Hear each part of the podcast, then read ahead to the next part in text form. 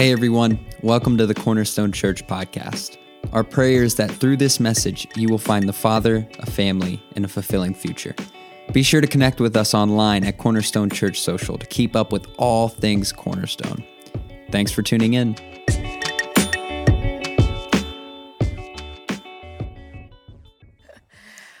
Wow.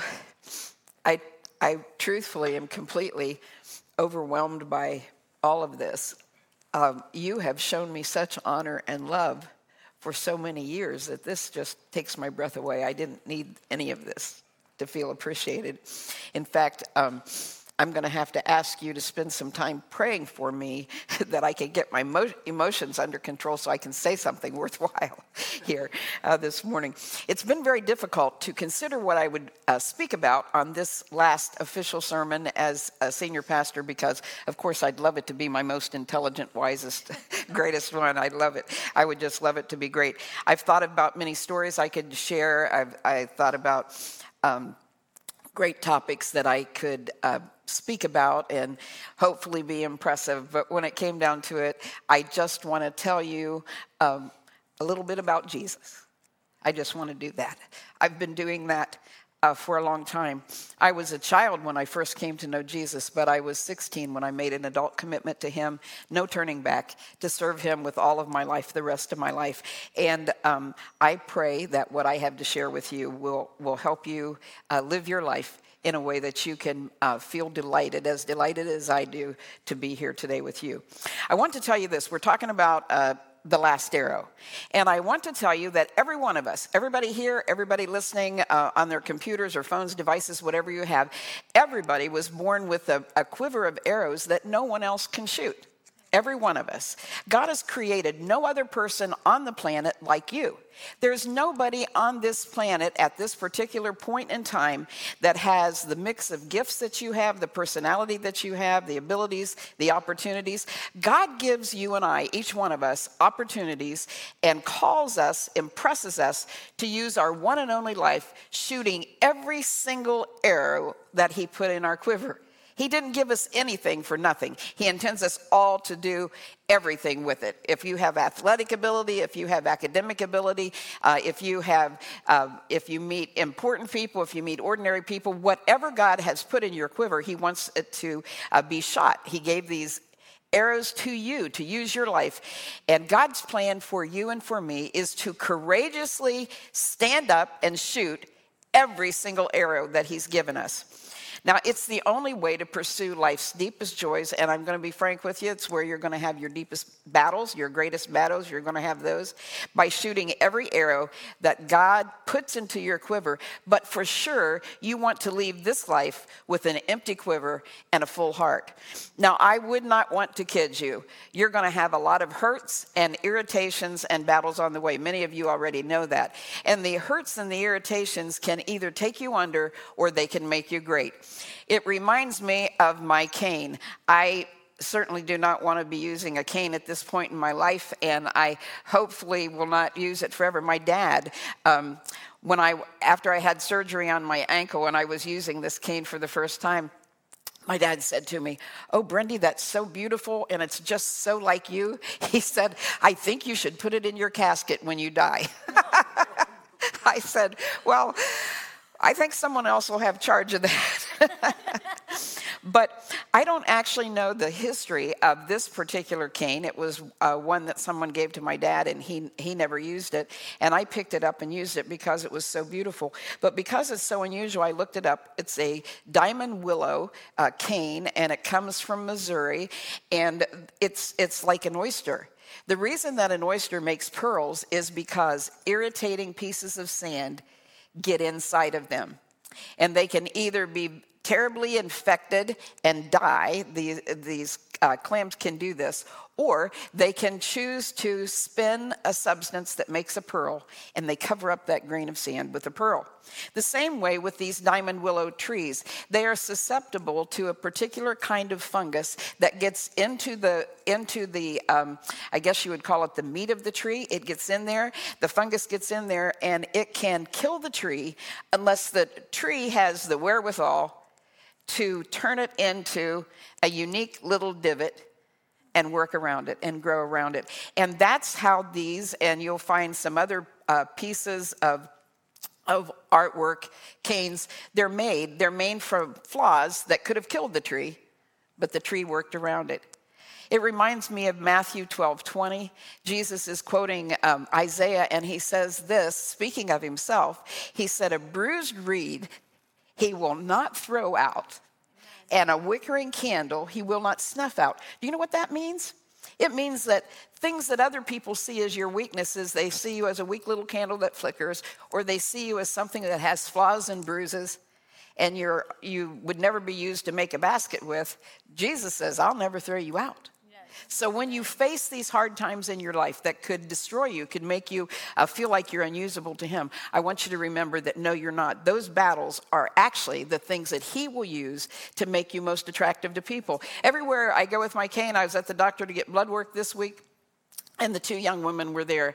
They wanted to know, does your, does your cane have a story? I just, I love it. Everybody has asked me that. Does my, my cane have a story? And I tell them about Jesus and how he'll never throw us out. This is my heartfelt intent. I know that I have more arrows to shoot. I want to use every wounding, every flaw, everything in my life to shoot more arrows. I wanted I want to do that. Now I have a little feeling, maybe it's just a prayer, maybe it's my imagination or wish, wishful thinking, but I don't think so. I believe I might shoot an arrow that will go further than any I've ever shot. I think I might. You know, I don't know. I just know that I'm going to keep shooting. And I feel this for Cornerstone Church as well. Pastor Jacob, for you and Cornerstone, the first Sunday that I preached uh, as senior pastor, I called the sermon, I Have a Dream, and I told the dreams that I had for Cornerstone Church. And thank God, it's the most wonderful, remarkable thing. Most of those dreams have come come true, although many of them came true in ways I didn't expect, you know, a different form than I prayed for them to be. But there's a couple that haven't gotten fulfilled yet. And I believe that as God's people work with you, Jacob, I believe that those dreams were from Him and that you're going to accomplish those yet. And I can't wait to be part of the, the team. I'm going to be sitting on the front row every Sunday saying, Go get them, guys, go get them. I'm going to do that. So, what does Jesus tell us about leading a last arrow life? He certainly did it, and he has so much to say. To lead a last arrow life, Jesus tells us by his own life the way he lived it. Matthew 20, 28 says, For even the Son of Man came not to be served, but to serve others and to give his life as a ransom for many. If you and I are going to live the life that God created us to live, if we're going to live to our full potential, if we're going to live the life that lives every day of your life and leaves nothing behind, you never settle. You have to come to a place where you decide to quit running, you decide to quit playing around with your options, and you decide to take a stand.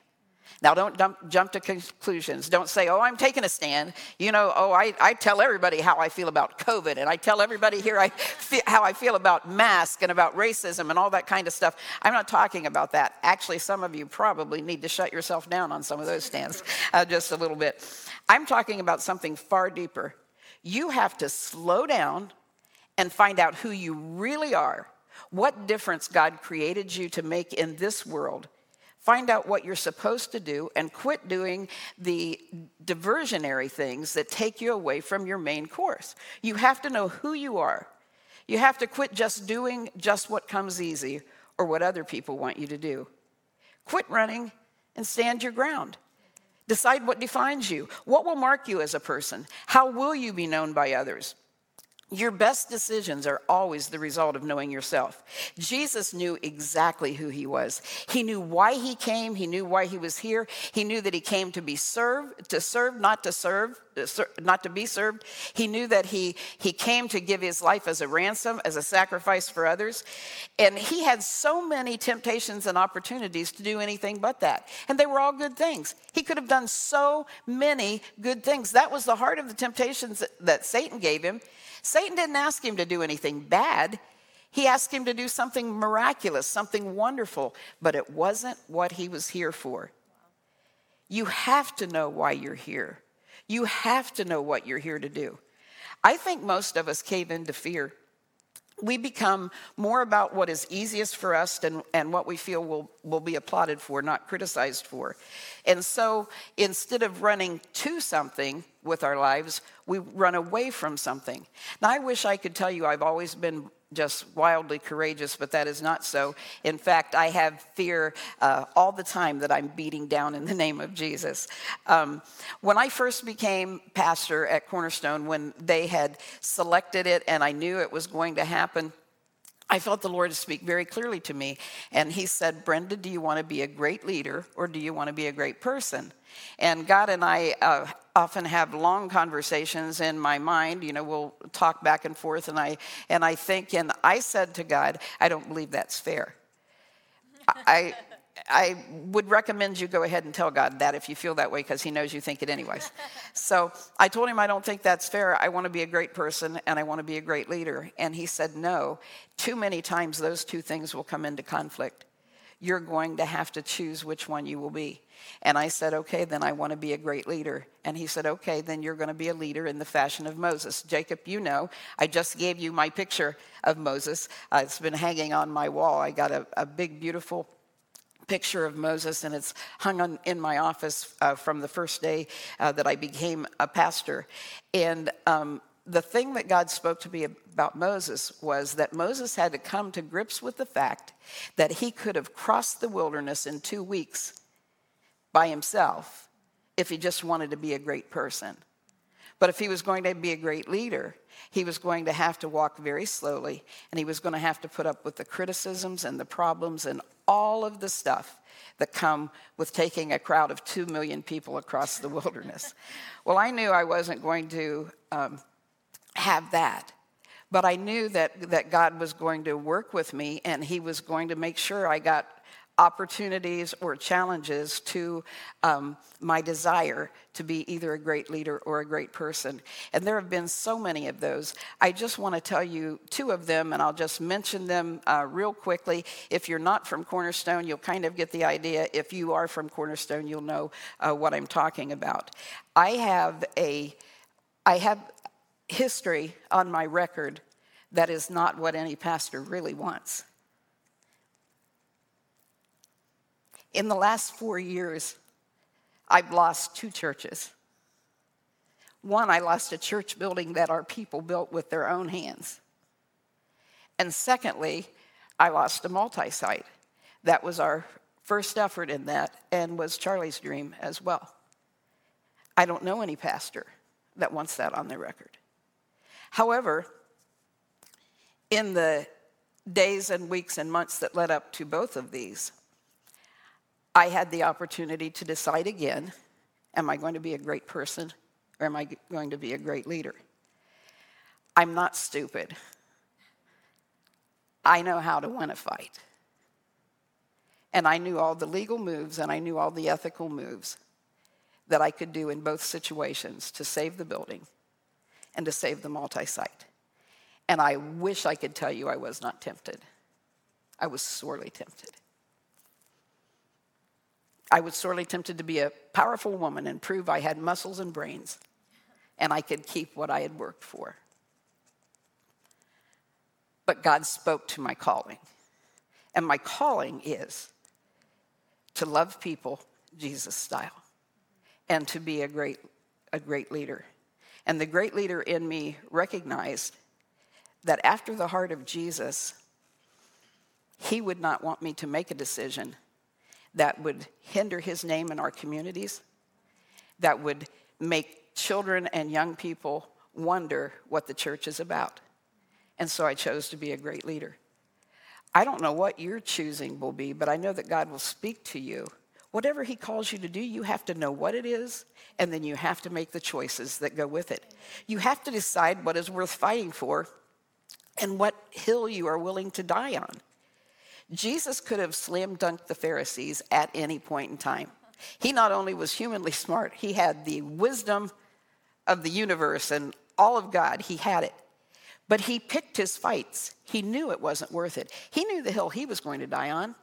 He was going to die on Calvary. And he wasn't going to sacrifice that by getting hung up on something lesser, something that was not his calling. And for me, you know, there have been lots of good things to do. But I know what arrows God is calling me to shoot. And you know what? You do too. You do too. If you're thinking you already know things that He wants you to do and things that are lesser, You have to know what hills you're willing to die on. And if you want to know what I'm going to be doing in my future, I've got a couple of hills that, and some of them are not very popular. But I know that I'm, I'm willing to die on these, and I will spend the rest of my life shooting those arrows, trying to see what God can do with my efforts, no matter what it costs. Now, second story is from Mark chapter 3, verses 1 through 6. Again, he entered the synagogue, and a man was there with a withered hand. And they watched Jesus to see whether he would heal him on the Sabbath, so that they might accuse him. And he said to the man with the withered hand, Come here. And he said to them, to the ones who were looking at him, Is it lawful on the Sabbath to do good, or to do harm, or to save life, or to kill? But they were silent. See, Jesus could do a good argument, and you can always do a, a, good argument, can't you? You can. And they were silent. They didn't know how to fight back. And he looked around at them with anger, grieved at their hardness of heart. And he said to the man, Stretch out your hand. He stretched it out, and his hand was restored. The Pharisees went out and immediately held counsel with the Herodians against him, how to destroy him. Wow. Do you know what that says to me? That says to me that a last arrow person in the style of Jesus is completely predictable. You need to be predictable. A person living the last arrow life is so clear on why they are here that they are predictable, and it makes them an easy target.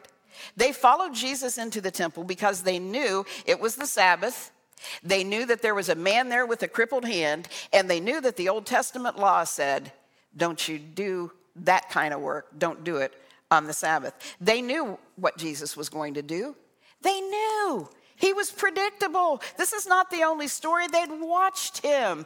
They knew that every single time a broken, hurting person trumped the law for Jesus. Every single time. They knew it every single time. They knew that Jesus would walk into the synagogue and he would go straight for the man who no one could help but him. They knew they could rile up the religious people by saying, you know what he did now? You know what he did now? Now he's doing this. It's against the law. He was so predictable, they always knew where to find him and what he would be doing. You know what else it tells me? It tells me that last arrow people are not very sneaky and self protective. They just do what God tells them to do and let the chips fall wherever they will. They're predictable. People, if you're a last arrow person and you've been living that way for a while, people can predict what your stand will be, and they already know what their actions are going to be. If you are doing what you know deep in your heart God is calling you to do, and you have a reputation for it, take it as a compliment when people say with disdain, I can't believe what she's doing now. I can't believe what he's doing now because what you are doing is you are living out God's call on you. Shoot that arrow. It's the reason you're here. And then, if you're going to live a last arrow life like Jesus, you're going to have to fight for others, not for yourself. Last Sunday, Andy Stanley preached an incredibly powerful sermon where he asserted the church is most like Jesus when it is not fighting for its own rights, but fighting for the rights of others. Wow, that's so true. And Jesus showed it here with every action of his predictable life. He knew he was here to serve, not to be served. He was here for the last, the lowest, and the least. He gave every ounce of himself, shooting every arrow he could for them. He never stopped to consider the cost for himself. He never stopped to figure out how hard it was going to be on him because he did it. He was here to make sure that every single person he interacted with knew the love of God, the welcome of God. Everyone had a real chance for a real relationship with God because of Jesus. Just like the man with this bad hand, he loved them all just exactly the way they were. Jesus was not known for making wise business decisions. He did not figure out how many people were going to be with him before he did something. He didn't do what he did based on who would follow him and who would not. His fighting for the, for the well being and for the spiritual welcome of other people defined him. His mind was made up. And even Jesus didn't know which arrow exactly and what time would be his last one. He just kept shooting and left it to the Father, the timing. Every last arrow must do that. You have to, every last arrow person must shoot in that fashion. Leave it to the Father, or you'll just quit shooting. So you, dis, you, you just completely disregard the approval ratings. Who disapproved of him and his choices? Oh, sure, his enemies did, but he expected that. And so there was, there was no surprise and comparatively little pain because of it. But other people disapproved of him, and it hurt him badly. His enemies were saying that he was possessed by demons. That was tough. And so then, of course, it embarrassed his mother and his brothers and his family. And they were so embarrassed and so frustrated that in Mark chapter 3, the one we just read there, they came to get him. They came to get him. They wanted him to come and go with him and them. And when he didn't leave, you know what they said to the crowd? He's out of his mind. Jacob, how would you feel if I told the church you were out of your mind? Not so good. Not so good. Can you imagine what it was like for him to have his brother James disapprove of him and not follow him? James didn't follow him until after the resurrection when there was irrefutable proof that Jesus was alive again and that he actually was God. His own disciples argued with him and told him he was crazy for making the choices he was making. They told him not to go to Jerusalem, that it was political and literal suicide. He wasn't keeping the Old Testament laws whenever they conflicted with loving and reaching broken people. His enemies hated him for it, and his family and friends were embarrassed and didn't even know how to defend him. Only the broken people he was helping loved what he was doing, and nobody cared what they thought. But the approval ratings meant nothing to Last Arrow Jesus. He kept shooting because he was living for the approval of one. And I want to tell every one of you I have learned this to my own pain and my own sorrow. But if you have to have the approval of anyone but your father, you'll quit shooting. You will. You'll just draw a bullseye around whatever you're doing and claim that you scored. Wow. But if you are last arrow like Jesus, you will shoot whatever he tells you to shoot, and you will shoot whenever he tells you to shoot, whether you are loved or hated for it. The last story I want to tell you is from John chapter 19, verses 28 and 29. Jesus knew that his mission was now finished, and to fulfill scripture, he said, I am thirsty. Can you even imagine that? to fulfill scripture. He knew why he was here, and he knew what scripture said, so he left no stone unturned. A jar, I, I mean, think of it. I just happened to think of this. Can you imagine even think of the, thinking of that when you're hanging on a cross? But he was so full of his mission, he did. A jar of sour wine was sitting there, so they soaked a sponge in it, put it on a hyssop branch, and held it up to his lips why would you drink that? I mean, nasty. That sounds really nasty if you're not hanging on a cross, but if you're right at the verge of death, it's really, really bad. But he shot that arrow. It was part of the plan. He was not going to excuse himself. He was not going to say this far and no more. I mean, I, w- I want you to think about that. He's on the cross, he's dying, his death is certain. Why does he have to drink that sour wine? Right. It's not going to make any difference. He's going to die. It was an arrow he shot because God said it, because his father said it. He shot every arrow. And so when it came time to die, he had no regrets and he had nothing left to do, just to die. And so when Jesus had tasted it, he said, It is finished. Then he bowed his head and he gave up his spirit. Wow.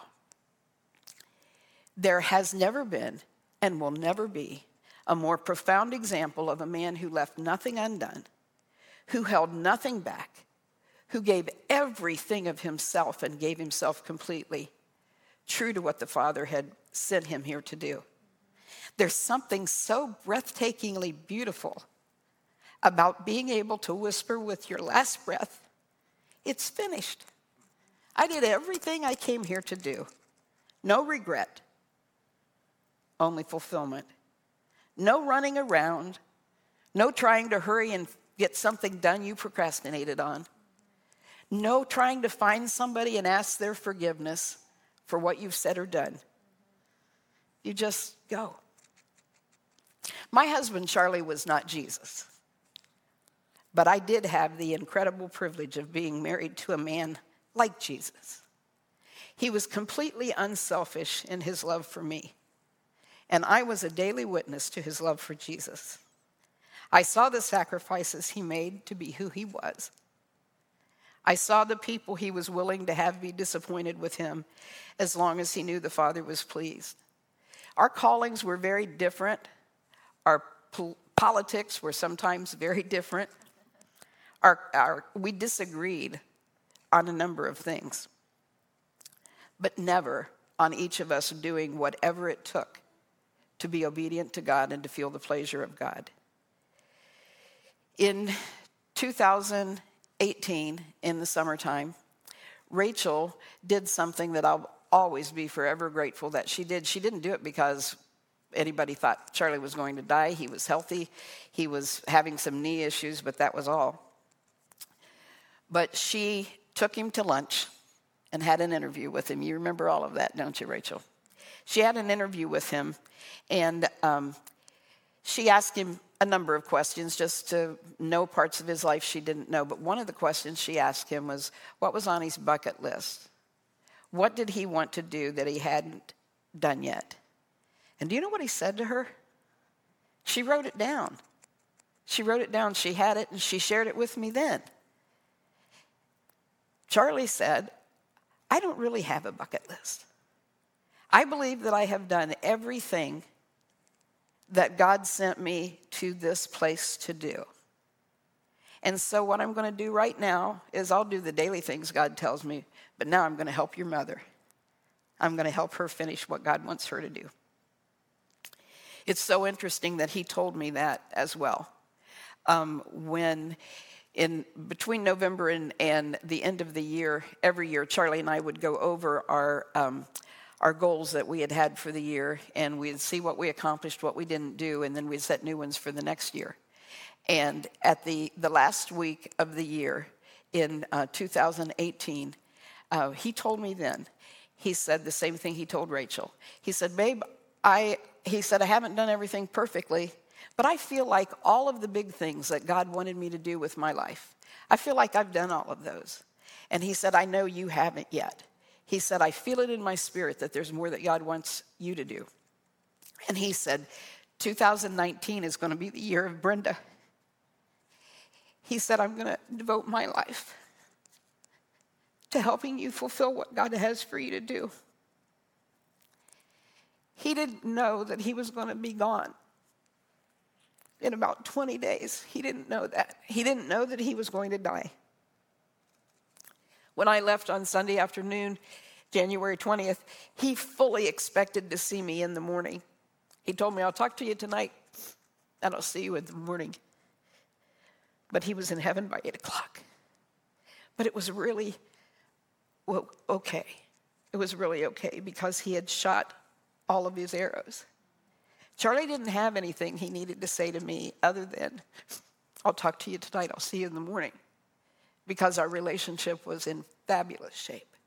He didn't have anything else he needed to do for God because he had been trying to do that. All he had to do was drop his work glove and go. His quiver was empty. That's my urging for you and for myself. Live to leave with your quiver empty. That's the way Last Arrow people live. They aren't saving anything for later just in case they get a better opportunity. They live all out for now. That's what I intend to do. I believe the reason I am still here is not to just retire and relax and take it easy.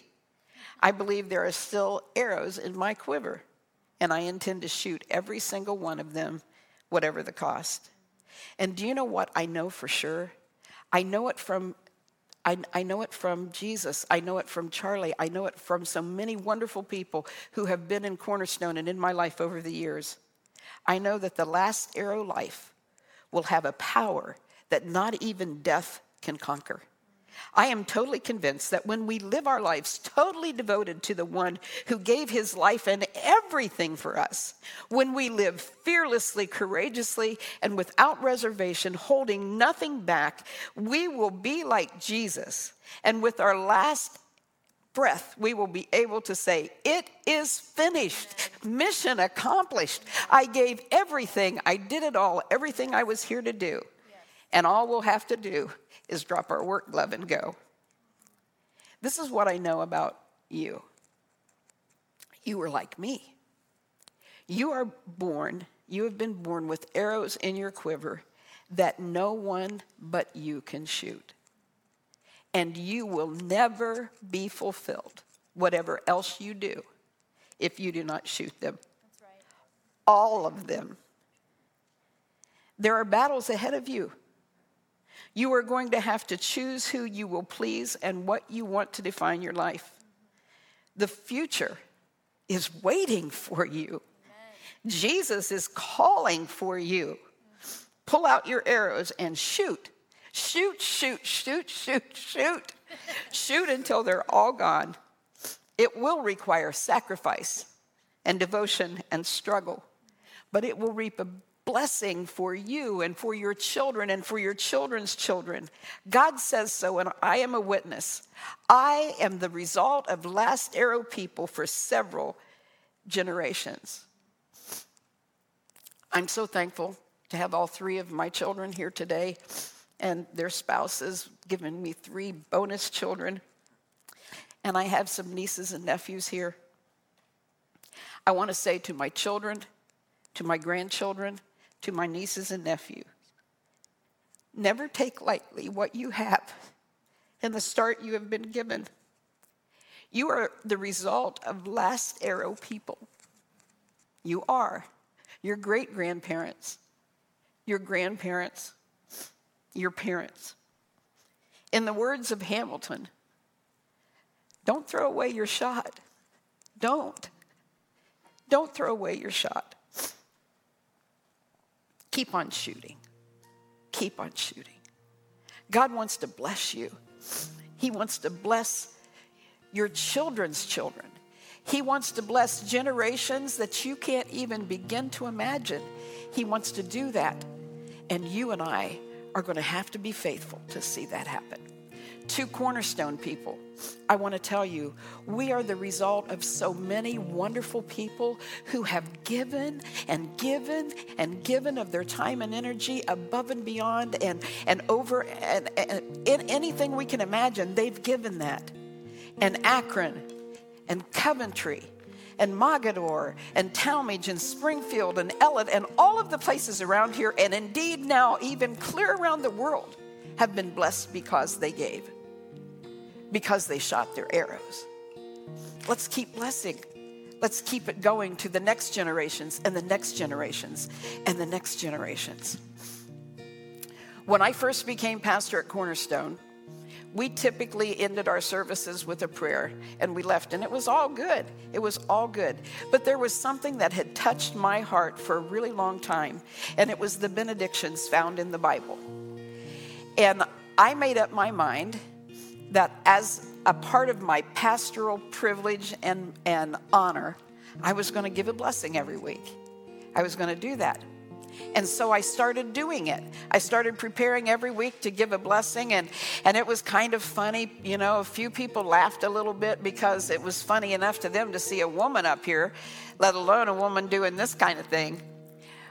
But I kept doing it, and there was a couple in our church. Shout out to Gene and Skeeter Stinnett this morning there was a couple in our church that had really gotten on fire for Jesus Christ. And he didn't have a background in any kind of a church that would get emotional like our church did. He didn't have a background in that. But Skeeter sat, he and his wife sat in the front row almost every single week. And when I would give the blessing at the end, his hand would shoot up like this, just shoot up like that. And I asked him one day, lots of people were picking it up. They thought they saw him do it, they thought they were supposed to do that. And so I asked him, I said, Skeeter, what are you doing? What do you do when you do that? And he goes, Oh, he said, those words are so powerful. I'm catching them. You're giving the blessing, I'm going to catch it. I'm going to make sure I have it. And it became a cornerstone tradition to catch the blessing. And I'm going to ask you, wherever you are, in your home, here, wherever you are, don't do it if you're driving. Don't do that. But wherever else you are, I'm going to ask you to stand. And I'm going to ask you to catch the blessing that is for you. It is for your children's children and their children and their children until Jesus comes back again, and then the blessing is forever. May God Himself call you to Himself. May He show you your arrows, and may you shoot them until that grand day you stand before Him without fault and without blame in the presence of the Father. Amen. Well, that's all for this week. Thanks again for joining us. If you'd like to contact us or find out more about our ministry, head over to our website at cornerstonechurch.info. Have a great week.